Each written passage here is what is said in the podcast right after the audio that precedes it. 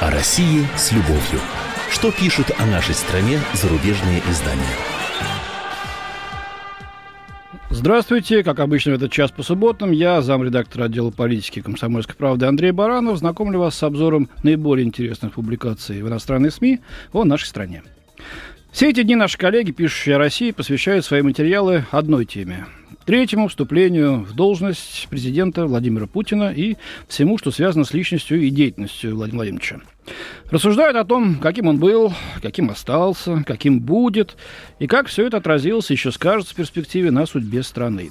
Поэтому и в моем сегодняшнем обзоре «Воленс-Ноленс» речь пойдет исключительно о Путине, точнее о том, каким он предстает со страниц зарубежных газет. Ну, давно не секрет, что Путин на Западе откровенно не любит. Но если раньше критика была жесткой, но, в принципе, корректной, то теперь многие авторы в иностранных СМИ, ей-богу, как будто с цепи сорвались. Это похоже даже не просто на мощную атаку, но скорее, я бы сказал, на тщательно скоординированную и, видимо, долговременную операцию по дискредитации Путина, как политического деятеля и национального лидера. Как только сейчас его не обзывают. Вот царь Путин третий жестокий тиран, душитель демократии, сверхавторитарный правитель и даже контрреволюционер. Ну вот возьмем хотя бы публикацию Камиля Чорика в американском журнале «Тайм». Путин вернулся на президентский пост в год, когда отмечается 400-летие событий 1612 года. Согласно кремлевской мифологии, в 1612 году россияне, богатые и бедные, горожане и сельские жители сплотились вокруг сильного лидера, чтобы восстать против иноземных угнетателей и наверцев, говорится в статье. Кремлевское мифотворчество на тему 1612 года хорошо вписалось в фольклор Путинленда. История о том, что россиянам нужны сильный лидер и централизованная власть для защиты от их худших кошмаров, как выражается автор.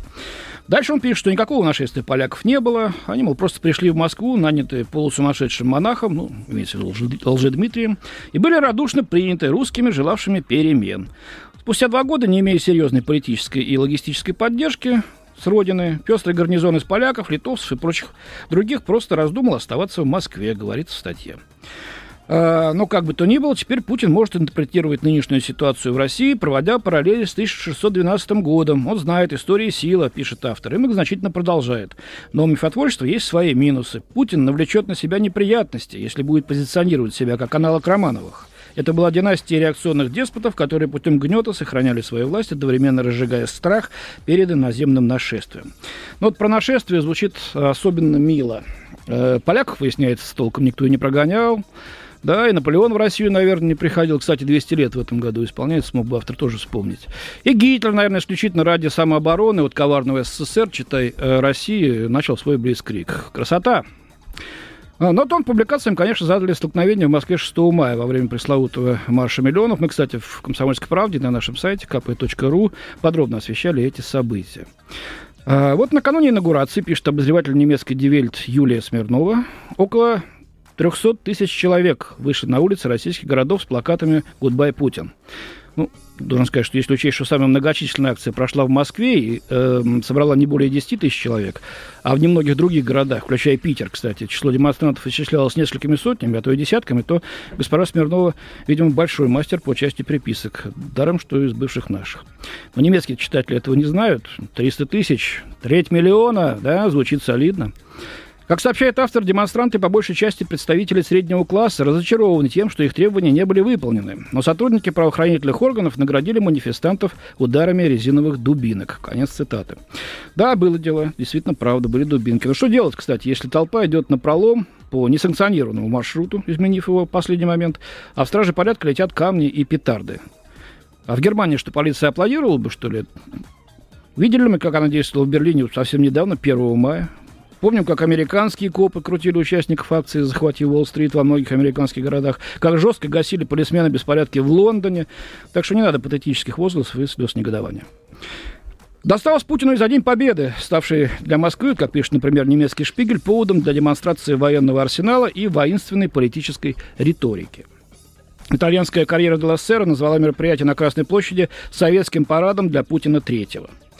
В годовщину победы в Великой Отечественной войне, через два дня после вступления в третий раз в должность президента, Путин вновь поднял излюбленную тему уважения, в кавычках написано, уважения, которое хотят русские и Россия от других людей и государств, пишет автор статьи Паола Валентина. Ну да, сеньор Паола, э, хотим. А что тут такого-то? Ну, вот итальянец, видимо, полагает, что мы такого уважения не заслуживаем. Так что ли, да?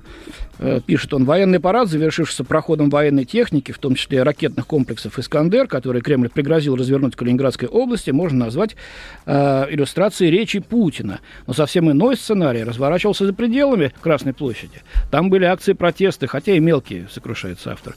Группа оппозиционеров с белыми ленточками появлялись неожиданно в разных местах, смешивались с разрешенными шествиями, полиция была в бешенстве от этой новой тактики рассказывает издание. А, вот статья в, в американской Washington Post называется «Российский день Победы ознаменован упорством протестующих». 14 тысяч людей в форме браво промаршировали по Красной площади. Президент Владимир Путин говорил о славе, триумфе и скорби, пишет обозреватель газеты Кэти Лелли. Но пока по мощенной булыжником площади шли танки, э, молодое поколение вырабатывало собственную версию истории, намереваясь вписать в нее слово «демократия». То есть э, победа это одно, это было давно и неправда, наверное, а вот эта демократия, это вот, да, история новейшая. Вот статья Дэвида Сеттера из э, газеты американских деловых кругов Wall Street Journal претендует на осмысление того, что ждет Россию при Владимире Путине. Почитаем. Вспышки насилия, сопровождавшие инаугурацию Путина, зловещий знак, что предполагаемое его желание править пожизненно, ну, я не знаю, откуда автор взял, что у Путина есть такое желание, но тем не менее, что предполагаемое его желание править пожизненно толкает Россию к опасной политической конфронтации, говорится в статье под названием «В ожидании следующей революции». Характерное название, согласимся. По мнению автора, как бы жестко не действовала полиция, это не поможет укрепить популярность Путина. Россияне не питают уважения ни к политической системе своей страны, ни к своим правителям, ни к порядку распределения собственности. Конец цитат. Ну, с последним я соглашусь, пожалуй, а вот с первыми двумя утверждениями большинство россиян, думаю, поспорили бы. Дальше читаем. Кроме того, пишет автор, не только правители, но и некоторые оппозиционеры бомбардируют общество тенденциозной информацией. Ну, автор правильно полагает, спору нет. Центр рекомендует создать в России комиссию по модели Южноафриканской комиссии по вопросам правды и примирения. Да, была такая после крушения апартеида в ЮАР. Э, задача этой комиссии публично расследовать не только преступления, ну, так, преступления путинской эпохи, но также преступления, совершенные за 8 лет правления Ельцина. Только такое расследование может создать фундамент демократии, полагает автор. Однако он признает, что такое расследование в ближайшее время маловероятно. А следовательно, что следовательно, грядет сражение за будущее России. Цитата. «На кон поставлено не только благополучие страны, но и существование цивилизованного общества в ней», заключает Сеттер. Вот э, кого только вот автор видит в составе такой комиссии, не знаю. Наверное, иностранцев, которые во всем разберутся и возьмут, наконец, судьбу России в свои крепкие, надежные руки. Разумеется, исключительно с целью привития нашему обществу цивилизации. Теперь о внешней политике. Ну, опять через призму Путина, что поделаешь. Решение новоизбранного российского президента отказаться от визита на саммит «восьмерки» в Кэмп Дэвид стало неожиданностью и для политиков, и для экспертов. Что это? Откровенный выпад в адрес остальных участников саммита или вынужденное решение, гадают западные СМИ? Цитата. «Только одному Путину известно, почему он предпочел направить на давно э, запланированный саммит премьер-министра Дмитрия Медведева вместо себя но быстро развивающиеся непредсказуемые события в Москве последних дней явно вызвали активные маневры за сценой, пишет уже упоминавшийся мною обозреватель газеты «Вашингтон-Пост» Кэти Лелли. Она цитирует одного из инсайдеров, заявившего, что было бы неверно со стороны Путина совершить поездку в США э, до посещения своих более лояльных союзников. То есть ему следовало в первую очередь посетить страну членов, так сказать, какого-нибудь Российского таможенного союза. Их, напомню, кроме России еще две. Это Казахстан и Беларусь. Кстати, визит в Казахстан прорабатывается. Затем посетить Евросоюз, затем Китай. Повестка запланирована на следующий месяц, и только потом США. Пренебрежение саммитом G8 – неудачный старт для перезагрузки отношений США с Путиным, утверждает американская же Christian Science Monitor. Путин объявил, что ему не досуг ехать на саммит Кэмп Дэвид, напоминает обозреватель Говард Лафренчи. Белый дом пытается решить, как ему работать с Путиным с тех самых пор, как он начал проводить свою избирательную кампанию в гораздо более националистическом и воинственном духе по сравнению с подходом Медведева, настроенным на сотрудничество. Ну, тут я попутно замечу, что Медведеву тоже от западных журналистов в эти дни достается на орехи. Мол, не оправдал демократических ожиданий и даже публично признался, что считает себя э, больше консерватором, чем либералом. Притворщиком назвала его австрийская Дерштандарт. Ну, это так, кстати. Вернемся к теме э, неприезда Путина на саммит «восьмерки». Фабриция Драгосеев, карьера Длассера, пишет, чтобы положить, положить начало новой эре Путина, российский президент решил повысить голос. Решение, объявленное Бараку Обаме о своем нежелании ехать на саммит «восьмерки», должно послужить тому, чтобы привлечь внимание мира к существованию бывшей сверхдержавы под названием Россия. Вот ерничает, да? Уже давно было известно, что Путин отклонил также предложение принять участие в саммите НАТО в Чикаго. Проведя избирательную кампанию в резко антизападных тонах, Путин, вероятно, испытывал трудности, связанные с необходимостью сразу же появиться на семейных фото со всеми мировыми лидерами. А вот немецкая Süddeutsche Zeitung полагает, что образ России светлого будущего, который рисует в своих выступлениях Путин, перечеркивает регулярные сообщения о катастрофах именно в тех областях, которые должны, по мнению Путина, стать мотором для инноваций и экономического эм, роста. Так что, констатирует газета, в кругу представителей э, G8 Путин не смог бы э, изображать могущественного политика. Но вообще-то я должен сказать, что Путин э, заявил Обаме во время их телефонного разговора 9 мая, что готов и с радостью, так сказать, ждет встречи с ним на саммите «двадцатки», который состоится в Мексике ровно через месяц э, после саммита в Кэмпе-Дэвиде 19-18, 18-19, простите, июня. Что до этого изменится в части того, о чем написала германская газета, я не понимаю. Хотя, конечно, новых катастроф хотелось бы избежать, конечно. И у нас, и у них тоже в Европах и Америках. А тем временем другая немецкая газета, э, популярная э, Die Welt, опубликовала открытое письмо Владимиру Путину, э, автором которого стал шеф-корреспондент группы Вельт, историк и знаток, как его представляю, знаток российских реалий Михаил Штюрмер – журналист пишет о том, что новому президенту предстоят непростые времена, когда придется выбирать правление и направление, точнее, ориентации России. Повернуться ли в сторону Китая или же ориентироваться на Запад. Опыта и понимания ситуации в России вам не занимать, э, пишет э, Штюрмер.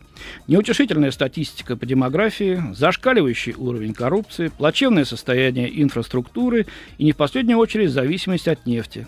Это и проклятие, и благословение.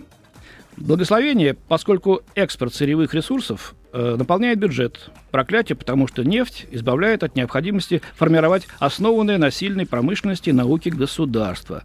На нефти и оружии, замечает автор, будущего страны не выстроишь. Ну что ж, вполне логично. Но дальше он продолжает. Возможно ли модернизация столь большой страны без уважения законов? Видимо, да. Ответ очевиден. Невозможно. Ну, следующий вопрос. И должны ли ваши облаченные военную форму хвостуны снова, как во времена Холодной войны, грозить сокрушительными ударами? Ну, насчет наших хвостунов в форме, э, знаток российских реалий и, кстати, немец по национальности мог бы помолчать. А ударами мы первыми никому не грозим. Просто не надо нас обкладывать военными базами там, где их раньше никогда не было. Например, в Румынии да, или в Болгарии. И городить ПРО не надо у российских западных границ. И так-то на дурачка, пытаясь нам впарить объяснение, будто сии бастионы возводятся исключительно против кошмарных иранских и даже северокорейских ракет, которые будут лететь над территорией России – Э, в сторону Люксембурга, скажем, да, лететь, лететь, американцы будут их ловко сбивать над нашими головами, а Москва будет аплодировать и умиляться. Вот какие молодцы. Наверное, так это все представляют в будущем себе те, кто строит сейчас эту ПРО. В общем, ага, пишите дальше письма Путину, ну, в том числе и открытые. Ну вот, про Путина у меня все. Теперь о погоде. Завтра обещают дождик и от 14 до 17 градусов. Но, надеюсь, это не помешает вам хорошо используя провести очередной законный выходной. До свидания. В студии был зам редактора отдела политики комсомольской правды Андрей Баранов. О России с любовью. Что пишут о нашей стране зарубежные издания?